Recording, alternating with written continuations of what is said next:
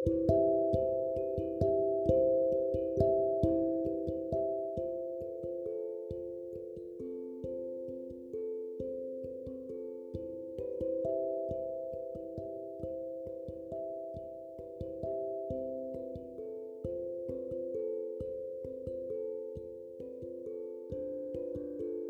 ഇന്ന് നോക്കുന്നത് ദൈവം സൃഷ്ടിച്ച ഈ ഭൂമിയിൽ എങ്ങനെയാണ് തിന്മ ഉത്ഭവിച്ചത് എന്നാണ്. ദൈവം തന്റെ സൃഷ്ടികളിൽ ഒന്നിനും ഈ അഖിലാണ്ടത്തിൽ തെരഞ്ഞെടുക്കുവാനുള്ള സ്വാതന്ത്ര്യം നൽകിയില്ലായിരുന്നെങ്കിൽ തിന്മ ഉണ്ടാകുമായിരുന്നില്ല. ഉദാഹരണത്തിന് ഗ്രഹങ്ങൾക്ക് പാപം ചെയ്യാൻ കഴിയില്ല. വൃക്ഷലതാദികൾ ദൈവത്തിന്റെ നിയമം അനുസരിച്ച് വളർന്നു വരുന്നു. അവയ്ക്കും തിന്മ ചെയ്യാൻ കഴിയില്ല. എന്നാൽ ഈ ഗ്രഹങ്ങൾക്ക് ധാർമ്മികമായി ഉയർന്ന നിലവാരമുള്ള ഒരു ജീവിതം ചെയ്യാൻ കഴിയില്ല. അവയ്ക്ക് അങ്ങനെ ഒരു ധാർമ്മിക സ്വഭാവമില്ല. അങ്ങനെ ദൈവവും തിരഞ്ഞെടുക്കാനുള്ള സ്വാതന്ത്ര്യമില്ലാതെ അനേകം വസ്തുക്കളെ സൃഷ്ടിച്ചിരുന്നു എങ്കിൽ അങ്ങനെയെങ്കിൽ ഒരു നന്മയോ തിന്മയോ ഈ ഭൂമിയിൽ ഉണ്ടാവില്ലായിരുന്നു. അത് വളരെ വിരസമായിരിക്കും. ചിന്തിക്കുക ഈ പ്രപഞ്ചത്തിൽ. പിതാവും പുത്രനും പരിശുദ്ധാത്മാവും മാത്രമേ ഉള്ളെങ്കിൽ. ഒത്തിരി നക്ഷത്രങ്ങളും ഗ്രഹങ്ങളും പ്ലാനറ്റുകളും ഒക്കെ ഇങ്ങനെ ഒഴുകി നടക്കുന്നു. അത് ഇതുപോലെ ആയിരിക്കും.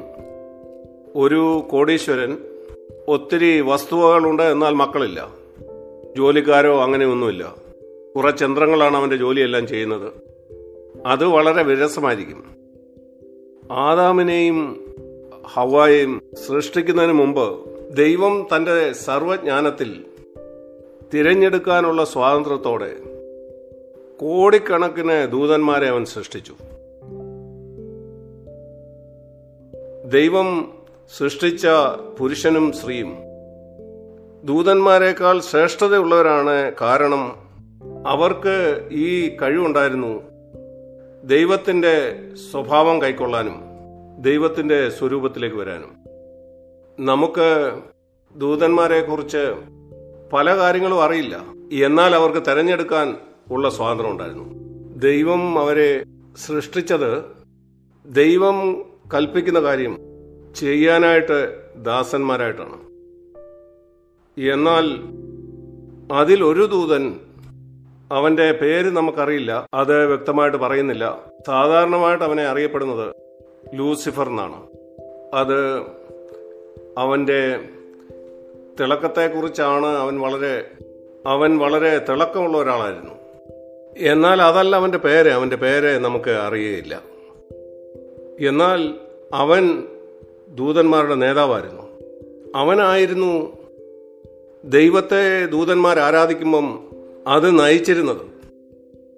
എന്നാൽ വളരെ പെട്ടെന്ന് അവൻ തീരുമാനിച്ചു മറ്റുള്ള ദൂതന്മാരെ അവനെ ആയിരിക്കണം ആരാധിക്കേണ്ടതെന്ന്. ദൈവത്തിന്റെ സ്ഥാനം അവൻ എടുക്കാൻ ആഗ്രഹിച്ചു.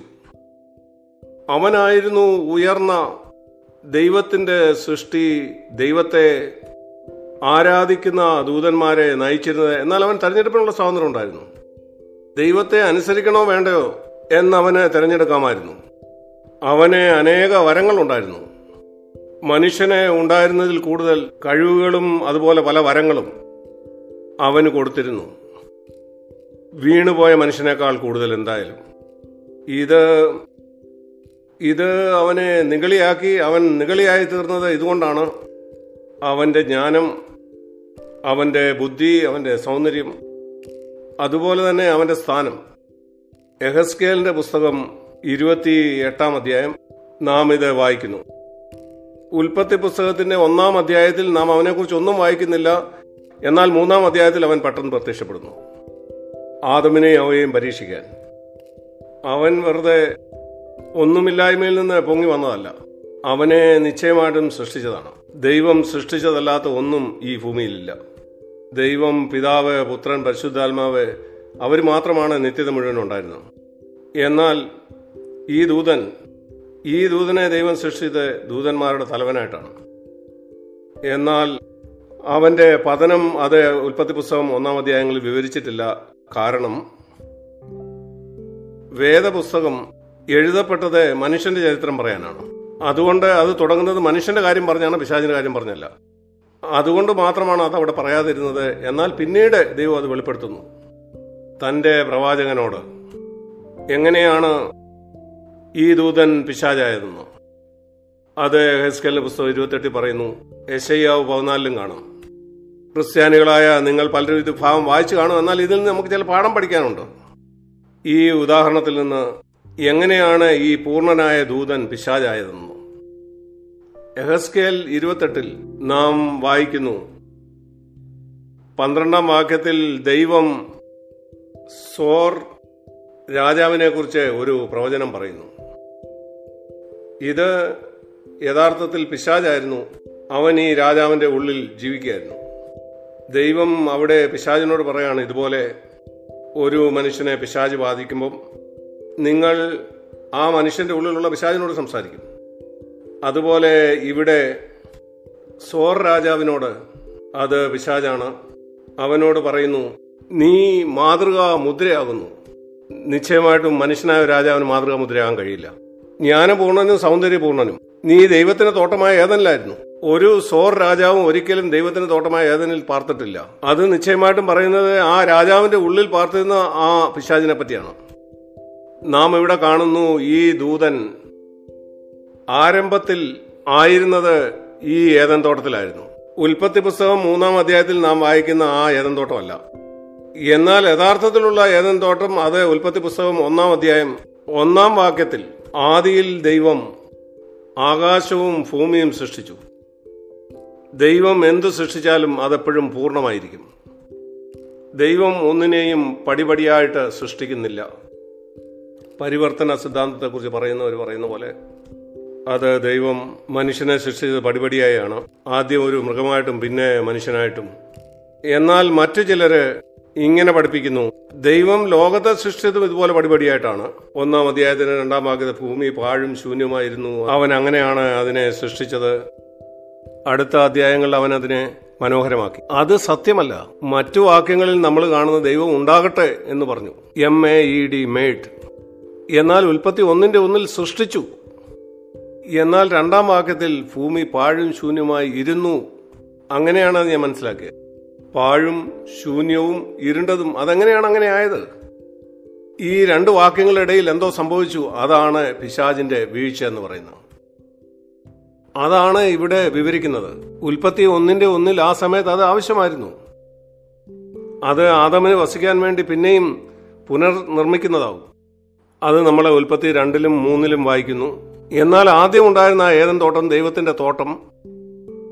ഈ സുന്ദരനായ ദൂതൻ ദൂതന്മാരുടെ തലവൻ. അവൻ ജ്ഞാന സമ്പൂർണനായിരുന്നു സൗന്ദര്യപൂർണനായിരുന്നു. അവൻ കരൂപായിരുന്നു പതിനാലാമത്തെ വാക്യം. അവൻ കരൂപായിരുന്നു ഞാൻ നിന്നെ വിശുദ്ധ പർവതത്തിൽ ഇരുത്തിയിരുന്നു. അവൻ നിഷ്കളങ്കനായിരുന്നു. യഹസ്കേൽ ഇരുപത്തെട്ടിന്റെ പതിനഞ്ചിൽ പറയുന്നു നിന്നെ സൃഷ്ടിച്ച നാളിൽ നിന്റെ നടപ്പിൽ നീ നിഷ്കളങ്കനായിരുന്നു. അവനെ സൃഷ്ടിച്ചതാണ്? നിങ്കൽ നീതികേട് കണ്ടെത്തുന്നതുവരെ. അങ്ങനെ അവൻ പാപം ചെയ്തു. അങ്ങനെ അവനെ ദൈവപർവതത്തിൽ നിന്ന് തള്ളിക്കളഞ്ഞു. പതിനേഴാം വാക്യത്തിലെ അവന്റെ പാപത്തിന്റെ കാരണം എന്താണെന്ന് പറയുന്നു. അവന്റെ ഹൃദയം ഗർവിച്ചു അവൻ നിഗളിയായി.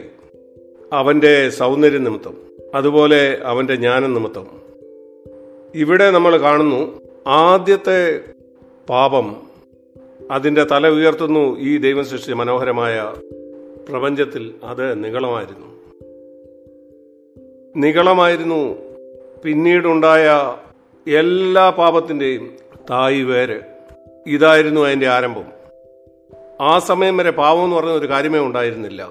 നിങ്ങൾക്കറിയാമോ എവിടെയൊക്കെ തെരഞ്ഞെടുക്കുവാനുള്ള പൂർണ സ്വാതന്ത്ര്യം? അവിടെ എപ്പോഴും ഇതിനുള്ള സ്വാതന്ത്ര്യമുണ്ട്. അവൻ നിഗളിയായി തീരാനായിട്ട് അല്ലെങ്കിൽ മറ്റേതെങ്കിലും പാപം ചെയ്യാൻ. അവൻ ഇപ്രകാരം പൂർണ സ്വാതന്ത്ര്യം കൊടുത്താൽ ഈ സ്വാതന്ത്ര്യം ദൈവത്തെ അനുസരിക്കാനും അനുസരിക്കാതിരിക്കാനും. അവൻ ഗർവിക്കുകയും നികളിയാവുകയും ചെയ്തു. തന്റെ സൗന്ദര്യ നിമിത്തവും തന്റെ ജ്ഞാന നിമിത്തവും.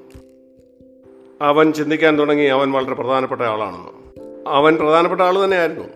എന്നാൽ ദൈവം എന്ത് പ്രാധാന്യത്തോടെ അവനെ സൃഷ്ടിച്ചോ അതിനേക്കാൾ പ്രധാനപ്പെട്ടതാണോ അവന് തോന്നി. അവനെ ദൈവം താഴേക്ക് തള്ളിയിട്ടു. മറ്റൊരു വേദഭാഗത്ത് പിശാചിനെ കുറിച്ച് പറയുന്നത് കാണാം. യശയ്യ പതിനാലാം അധ്യായം. യശയ്യ പതിനാലാം അധ്യായത്തിൽ നാം വായിക്കുന്നു ഇതേ ആളെക്കുറിച്ച് മറ്റ് ചില വിശദാംശങ്ങൾ പറയുന്നത് നാം കാണുന്നു. അവിടെ നാം വായിക്കുന്നു പന്ത്രണ്ടാം വാക്യത്തിൽ അവനെ വിളിക്കുന്നത് അരുണോദയ പുത്രനായ ശുക്ര. യശയ്യ പതിനാലിന്റെ പന്ത്രണ്ട്. വളരെ തിളക്കത്തോടെ പ്രകാശിക്കുന്ന ഇവിടെ നിന്നാണ് ലൂസിഫർ എന്നുള്ള പേര് ഒരുപക്ഷെങ്കിൽ അതൊരു ലാറ്റിൻ വാക്കായിരിക്കാം. അരുണോദയ പുത്ര ഉദിച്ചു വരുന്ന നക്ഷത്രമേ നീ എങ്ങനെ ആകാശത്തുനിന്ന് വീണു? ജാതികളെ താഴ്ത്തിക്കളയുന്നതിന് നീ നിന്റെ ഹൃദയത്തിൽ പറഞ്ഞു. ഞാൻ സ്വർഗത്തിലേക്ക് കയറും. ഇതാണ് ഈ ലൂസിഫർ ഈ അരുണോദയ പുത്രൻ ദൂതന്മാരുടെ തലവൻ അവന്റെ ഹൃദയത്തിൽ പറഞ്ഞത്. എന്റെ സിംഹാസനം ഞാൻ ദൈവത്തിന്റെ നക്ഷത്രങ്ങൾക്ക് മീതെ വയ്ക്കും. ഞാൻ മേഘോന്നതങ്ങൾക്ക് മേലെ കയറും. ഞാൻ അത്യുന്നതനോട് സമമാകും. പതിനാലാം വാക്യത്തിൽ നിന്ന് വായിക്കുന്നു. അവന് ദൈവത്തെ പോലെ ആകണം. അവൻ തന്നെ തന്നെ ഉയർത്തി ദൈവത്തിന് മീതെയും. അതുകൊണ്ടാണ് അവനെ താഴേക്ക് തള്ളിയിട്ടത്. അങ്ങനെ അവൻ അവസാനം നരകത്തിൽ ചെന്നു ചേരും. ഇങ്ങനെയാണ് പാപം വന്നത്. ഒരു സൃഷ്ടിക്കപ്പെട്ട വസ്തു ദൈവം അവന് കൊടുത്ത സ്ഥാനത്തിൽ അവൻ അതൃപ്തനായി തീരുന്നു അവന് ചുറ്റും ദൈവം ഒരു വൃത്തം വരച്ചു. അവൻ ആ അതിരിന്റെ വെളിയിലേക്ക് പോകാൻ ആഗ്രഹിച്ചു. അത് അതൃപ്തിയായിരുന്നു. അവന് ദൈവം കൊടുത്ത ആ അധികാരത്തിനുള്ളിൽ അവൻ തൃപ്തനായില്ല അവന് കൂടുതൽ വേണമായിരുന്നു. അവന്റെ ജ്ഞാനത്തിൽ അവൻ ഗർവിഷ്ഠനായി അവന്റെ സൗന്ദര്യം അതുപോലെ അതവനെ നികളത്തിലേക്ക് നടത്തി അവൻ വീഴുകയും പിശാചാവുകയും ചെയ്തു. നമ്മളിവിടെ കാണുന്നത് നികളം ഒരു നിമിഷം കൊണ്ട് ഒരു ദൂതനെ ഒരു പിശാചാക്കി മാറ്റാം അതിനൊത്തിരി സമയമെടുക്കുകയല്ല. ഒരു നിമിഷം കൊണ്ട് അവൻ ഒരു പിശാചായി അത് നീളം കൊണ്ടാണ്. നാം ഇത് കാണേണ്ടത് വളരെ പ്രധാനപ്പെട്ടതാണ്. ഇതുപോലെ തന്നെ ഒരു മനുഷ്യനെ നികളത്തിന് ഒരു നിമിഷം കൊണ്ട് നശിപ്പിക്കാൻ കഴിയും. മറ്റൊരു കാര്യം നാം ഇവിടെ കാണുന്നത് അതൃപ്തിയാണ്. അവൻ അസന്തുഷ്ടനായിരുന്നു. അവന്റെ ചുറ്റും ദൈവം വെച്ച ആ അതിർത്തിയിൽ. അത് വളരെ വലിയ അതിർത്തിയായിരുന്നു. കാരണം എല്ലാ ദൂതന്മാരും അവന് കീഴെയായിരുന്നു. അവൻ ദൂതന്മാരുടെ തലവനായിരുന്നു. ദൈവം സൃഷ്ടിച്ച മല്ലെല്ലാത്തിനും മീതെയായിരുന്നു അവൻ. ഒരാൾ ഇങ്ങനെ ചിന്തിക്കും ഇതിൽ കൂടുതൽ അവൻ എന്താ വേണ്ടിയത്? അവന് അധികാരം കിട്ടി അവന് സൗന്ദര്യം കിട്ടി. ജ്ഞാനം ഇതിൽ കൂടുതൽ എന്താണ് ഈ ദൂതന് വേണ്ടിയത്? എന്നാൽ അവൻ തൃപ്തനായില്ല. അവന് ദൈവം ഈ കാര്യങ്ങളെല്ലാം കൊടുത്തെങ്കിലും അവൻ അതൃപ്തനായി തുടർന്നു. ഇവിടെ നിന്ന് അവൻ പഠിക്കുന്ന ഇതാണ് അസംതൃപ്തി. ഒരു സൗന്ദര്യമുള്ള ദൂതനെ പോലും പിശാചാക്കി മാറ്റും. ഒരു നിമിഷം കൊണ്ട്. നിങ്ങളവും തൃപ്തിയില്ലായ്മയും ദൈവം നിങ്ങൾക്ക് തന്നതിൽ അസംതൃപ്തിയോടെ നിങ്ങൾ ഇരിക്കുമ്പം. നാം ഇവിടെ കാണുന്നു ഈ രണ്ട് പാപങ്ങൾ ഉള്ള അപകടം അത് അസംതൃപ്തനായിരിക്കുക. നമ്മൾ ഈ ലോകത്തിലേക്ക് നോക്കിയാൽ എല്ലാവരും അസംതൃപ്തരായിരിക്കുകയാണ്. അവർക്കുള്ള കാര്യങ്ങളിൽ അവരുടെ സാമ്പത്തിക കാര്യങ്ങളിൽ അവരുടെ സൗന്ദര്യം അവരുടെ വീടുകളിൽ അവർ സംതൃപ്തരല്ല അവരുടെ ഭാര്യമാരിൽ തൃപ്തരല്ല ഭർത്താക്കന്മാരിൽ അവരുടെ ജോലിയിൽ. ഈ ലോകം മുഴുവനും അതൃപ്തരെ കൊണ്ട് നിറഞ്ഞിരിക്കുകയാണ്. അതുകൊണ്ടാണ് അവർ അരിഷ്ടരായിരിക്കുന്നത്. പിശാജിന്റെ ഈ സ്വഭാവം അവരിൽ മുഴുവനായിട്ടും നിറഞ്ഞിരിക്കുകയാണ്. ദൈവം അവരെ അനേക തരത്തിൽ അനുഗ്രഹിച്ചിരിക്കുമെന്ന് തന്നെ. ഒരു കാര്യത്തിൽ അല്ലെങ്കിൽ മറ്റൊന്നിൽ അവരതൃപ്തരായിരിക്കുന്നു ഇത് തന്നെയാണ് ദൂതനെ പിശാചാക്കി മാറ്റിയത്. ഇത് തന്നെയാണ് നല്ല ആളുകളെ പിശാചാക്കുന്നത്. അതുകൊണ്ട് നികളവും അതൃപ്തിയും ഈ രണ്ട് കാര്യങ്ങളാണ് നാം ഇവിടെ കണ്ടത്. അതാണ് ഈ മനോഹരമായ ദൂതന്മാരെ നശിപ്പിച്ചത്. നിങ്ങളെ വന്ന് നശിപ്പിക്കും. ഇവിടെ പറയുന്നു അവൻ പറയുന്നു ഞാൻ എന്നെ തന്നെ ഉയർത്തും ദൈവ ദൈവ സിംഹാസനത്തിന് മീതെ. ദൈവം പറഞ്ഞു ഞാൻ നിന്നെ അപ്പോൾ തന്നെ തള്ളിയിടും. ഇതാണ് നമ്മളെ പുതിയ നിയമത്തിൽ കാണുന്ന ദൈവത്തിന്റെ ഒരു പ്രമാണം. അത് ദൈവം തങ്ങളെ തന്നെ താഴ്ത്തുന്നവരെ അവൻ ഉയർത്തും. അതുപോലെ ദൈവം താഴ്ത്തും തങ്ങളെ തന്നെ ഉയർത്തുന്നവരെ. അതിന്റെ ഒന്നാമത്തെ ഉദാഹരണമാണ് ലൂസിഫർ ദൈവത്തിന്റെ പ്രധാന ദൂതൻ. സർവശക്തനായ ദൈവം തന്നെ അവനെ താഴേക്ക് തള്ളിയിട്ടു. കാരണം അവൻ അവൻ നികളിയും അസംതൃപ്തനുമായി. എന്നാൽ യേശുക്രിസ്തുവിന്റെ ജീവിതത്തിൽ ഇതിന് നേരെ വിരുദ്ധമായിട്ടുള്ള കാര്യമാണ് നാം കാണുന്നത്. അതുകൊണ്ട് ഇവിടെ നാം കാണുന്നു പാപം നികളത്തിൽ കൂടെ വന്നു. അതുപോലെ തന്നെ അതൃപ്തിയിലും. സൃഷ്ടിക്കപ്പെട്ടവൻ ദൈവത്തിന് സിംഹാസനം മീതെ കയറാൻ ആഗ്രഹിക്കുന്നു. ദൈവം അവനെ താഴേക്ക് തള്ളിയിടുന്നു. പാപം നികളത്തിൽ കൂടെ വരുന്നു. എന്നാൽ രക്ഷ അത് വന്നത് ഇതിന് നേരെ എതിരായ കാര്യത്തിലൂടെയാണ് താഴ്മയിലൂടെയാണ്. ഇവിടെ സൃഷ്ടിക്കപ്പെട്ട ഒരാൾ അവനെ തന്നെ ഉയർത്തി അവൻ ദൈവത്തിന്റെ സിംഹാസനത്തിന് മീതെ കയറാൻ ആഗ്രഹിക്കുന്നു. അങ്ങനെയാണ് പാപം വന്നത്. എന്നാൽ രക്ഷ വന്നത് മുഴുനിത്യതയിലും ദൈവമായിരുന്ന ഒരാൾ യേശുക്രിസ്തു ദൈവപുത്രൻ. ദൈവത്തോടുള്ള ആ സമത്വം വിട്ടുകളഞ്ഞു. ഒരു മനുഷ്യനായിട്ട് ഈ ഭൂമിയിലേക്ക് ഇറങ്ങി വരുന്നു. ദൈവമെന്ന തലത്തിൽ തനിക്ക് പ്രാപിക്കാൻ കഴിയുന്ന എല്ലാ വിഭവങ്ങളും കളഞ്ഞ ഒരു സാധാരണ മനുഷ്യൻ. അങ്ങനെ മനുഷ്യനായ ശേഷം അവൻ പിന്നെയും തന്നെ തന്നെ താഴ്ത്തി എല്ലാവരുടെയും ഒരു ദാസനായി. അവസാനം തന്നെ ശിഷ്യന്മാരുടെ കാൽ കഴുകുന്ന എന്നാൽ ദൈവം അവനെ ഉയർത്തി. ഈ പ്രപഞ്ചത്തിന്റെ ഏറ്റവും ഉയർന്ന നിലയിലേക്ക് അവൻ ദൈവപുത്രനായതുകൊണ്ടല്ലത്. അങ്ങനെ അവൻ ആ കാര്യത്തിന് എല്ലാ അവകാശവും ഉണ്ടായിരുന്നു. എന്നാൽ അവനൊരു മനുഷ്യനായി യേശുക്രിസ്തു തന്നെ തന്നെ താഴ്ത്തി ആ താഴ്ന്ന നില സ്വീകരിച്ചു. ഇവിടെ നമുക്ക് ഈ രണ്ട് ആത്മാക്കളുടെ പ്രവൃത്തികളെ കാണാം. അതിലൊന്ന് പിശാജിന്റെ ആത്മാവ് അതെപ്പോഴും ഉയർത്തുവാനായിട്ട് ആഗ്രഹിക്കുന്നു ദൈവം അവനെ താഴ്ത്തുന്നു. അടുത്തത് യേശുക്രിസ്തുവിന്റെ ആത്മാവാണ് അതെപ്പോഴും താഴേക്ക് പോകാൻ ആഗ്രഹിക്കുന്നു ദൈവം അവനെ ഉയർത്തുന്നു. നമുക്ക് പറയാം ഈ ഭൂമിയിലുള്ള എല്ലാ മനുഷ്യരും. ഈ രണ്ടാത്മാക്കളിൽ ഒന്നിനാൽ സ്വാധീനിക്കപ്പെട്ടവരാണ്. ക്രിസ്തീയ കോളത്തിൽ ഒത്തിരി ആളുകളുണ്ട്. ഈ രണ്ടാത്മാക്കളിൽ ഒന്നിനാൽ സ്വാധീനിക്കപ്പെട്ടവർ. ഇങ്ങനെ ചിന്തിക്കരുത്. ക്രിസ്ത്യാനി എന്ന് പറയുന്ന എല്ലാവരും അവർ തങ്ങളെ തന്നെ യേശുക്രിസ്തു പോയ വഴിയിൽ തന്നെ തന്നെ താഴ്ത്തുന്നവരാണെന്ന് അങ്ങനെ എല്ലാ ക്രിസ്ത്യാനികളും ചെയ്താൽ എല്ലാ ക്രിസ്ത്യാനികളും ആത്മീയരായിരിക്കും. എല്ലാ സഭയും ഒരു ആത്മീയ സഭയായിരിക്കും. എന്നാൽ നിങ്ങൾക്കും എനിക്കും അറിയാം അത് സത്യമല്ല. എല്ലാ പ്രശ്നവും എല്ലാ പ്രശ്നവും എന്ന് ഞാൻ പറഞ്ഞപ്പം ഞാൻ അർത്ഥമാക്കിയത് എല്ലാ പ്രശ്നവും. എല്ലാ പ്രശ്നവും എല്ലാ ക്രിസ്ത്യാനികളുടെ ജീവിതത്തിൽ വരുന്നതും എല്ലാ കുടുംബങ്ങളിലും എല്ലാ വീടുകളിലും എല്ലാ സഭകളിലും എല്ലായിടത്തും അതിന്റെ വേര് അതിന്റെ ഉത്ഭവം അത് നികളമാണ് അവർ തങ്ങളെ തന്നെ ഉയർത്താൻ ആഗ്രഹിക്കുന്നു. അതൃപ്തി കാരണം. അതാണ് നാം പഠിക്കുന്നത്. ഈ കഥയിൽ നിന്ന് ലൂസിഫർ ആ ദൂതൻ എങ്ങനെയാണ് പിശാചായെന്ന്. ഇതേ കാര്യം നമുക്ക് ആദാമിലും ഹവയിലും കാണാം. ദൈവം ആദാമിനും ഹവായിക്കും ഒരു അതിര് വെച്ചു. അതിനുശേഷം അവരോട് പറഞ്ഞു എല്ലാ വൃക്ഷത്തിൽ നിന്നും കഴിക്കാം. ഈ ഒന്നൊഴികെ. അത് വളരെ വലിയ ഒരു വൃത്തമായിരുന്നു. അതിനുള്ളിൽ ധാരാളം കാര്യങ്ങൾ ഉണ്ടായിരുന്നു. അതിന് പുറത്ത് ഒരു വർഷം മാത്രമേ ഉണ്ടായിരുന്നുള്ളൂ. അത് നിസ്സാരമായിരുന്നു. ചിന്തിക്കുക ദൈവം ഒരു ചെറിയ വൃത്തം വരച്ചു അതിനുള്ളിൽ ഒരു വർഷം മാത്രമേ ഉള്ളായിരുന്നു. എന്നിട്ട് ദൈവം പറയുന്നു ഇവിടെ പതിനായിരക്കണക്കിന് വൃക്ഷങ്ങളുണ്ട് നിനക്കെന്നാൽ ഈ ഒരു വൃക്ഷത്തിന് മാത്രം കഴിക്കാവൂ. അതൊരു പക്ഷെങ്കിൽ ബുദ്ധിമുട്ടുള്ള കാര്യമായിരിക്കും. ഇങ്ങനെ ചിന്തിച്ചു നോക്കുക.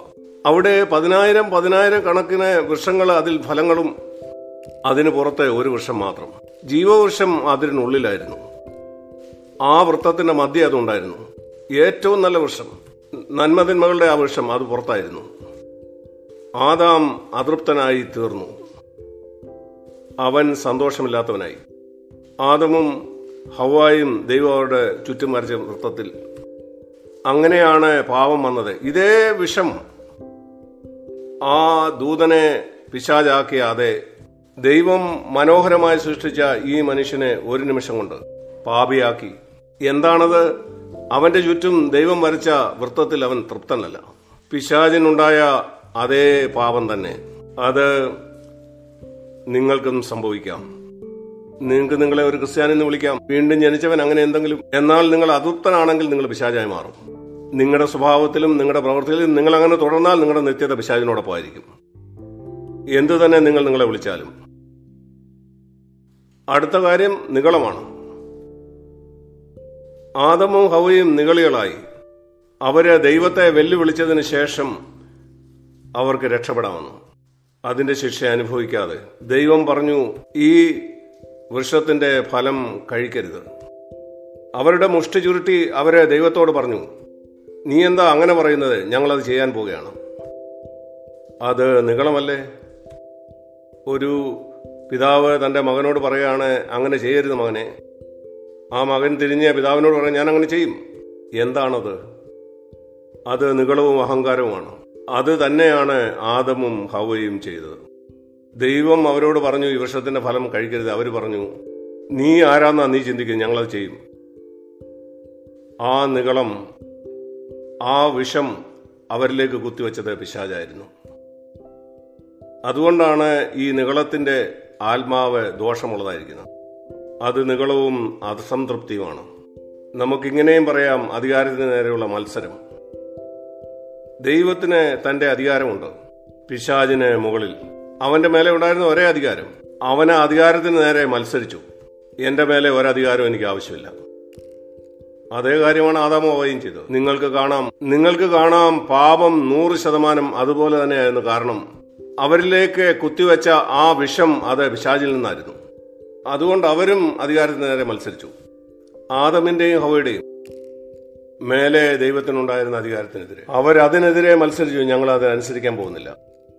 ഇപ്പം മനുഷ്യകുലത്തിൽ മനുഷ്യവർഗം അവരെല്ലാവരും ഈ മൂന്ന് പാപങ്ങളും ചെയ്തുകൊണ്ടേയിരിക്കുന്നു. നികളം മറ്റുള്ളവരുടെ മീതെ തങ്ങളെ തന്നെ ഉയർത്തുക. അതുപോലെ ദൈവം അവർക്ക് കൊടുത്തതിൽ അതൃപ്തിയോടെ ഇരിക്കുക. പരാതിപ്പെടുകയും പെറുവിറുക്കുകയും എന്തുകൊണ്ടാണ് പെറുവിറുക്കുന്നത് ഗൗരവമുള്ള കാര്യമായിരിക്കുന്നത്? കാരണം പിശാചി ചെയ്ത ആ പാപത്തിന്റെ ഒരു പ്രതിഫലനമാണത്. അതുപോലെ അധികാരത്തിന് നേരെയുള്ള മത്സരം. കുഞ്ഞുങ്ങളെ മാതാപിതാക്കൾക്കെതിരെ അതുപോലെ വിദ്യാർത്ഥികൾ അധ്യാപകർക്കെതിരെ ജോലി ചെയ്യുന്നവർ അവരുടെ അധികാരികൾക്കെതിരെ. അതുകൊണ്ടാണ് ഇത് വളരെ പ്രധാനമായിരിക്കുന്നത്. നിങ്ങളൊരു ക്രിസ്ത്യാനിയാണെങ്കിൽ നിങ്ങൾക്ക് മക്കളുണ്ടെങ്കിൽ അധികാരികൾക്ക് കീഴ്പ്പെടാൻ അവരെ പഠിപ്പിക്കണം. അവരത് പഠിച്ചില്ലെങ്കിൽ പിശാജിന്റെ ആ വിഷം അവരുടെ ജീവിതം മുഴുവനും അവരെ നശിപ്പിച്ചുകൊണ്ടിരിക്കും. അതുകൊണ്ട് ഇത് വളരെ പ്രധാനപ്പെട്ടതാണ്. മാതാപിതാക്കൾ മക്കളെ പഠിപ്പിക്കണം അവരെ അനുസരിക്കാൻ. ഒരു കുഞ്ഞ് അനുസരണക്കേട് കാണിക്കുന്നത് ഗുരുതരമായ കാര്യമാണ്. തന്റെ അപ്പനെയും അമ്മയും വീട്ടിൽ അവൻ തന്റെ അധ്യാപകരെ കേൾക്കാതിരിക്കുന്നത്. സ്കൂളിൽ പോകുമ്പം അതുപോലെ തന്നെ അവൻ മുതിരുമ്പം ജോലി ചെയ്യുന്നിടത്ത് മേലധികാരികളെ അനുസരിക്കുക. ഇത് വളരെ ഗൗരവമാണെന്ന് നാം കണ്ടു. അതുകൊണ്ട് ഈ പാപം നാം തിരിച്ചറിയണം ഒരു ദൂതൻ എങ്ങനെയാണ് പിശാചായി മാറിയതെന്ന്. ഞാൻ പിന്നെയും പറയട്ടെ നികളം തൃപ്തിയില്ലാത്തവനായിട്ടിരിക്കുക. അതുപോലെ അധികാരത്തിന് നേരെയുള്ള മത്സരം.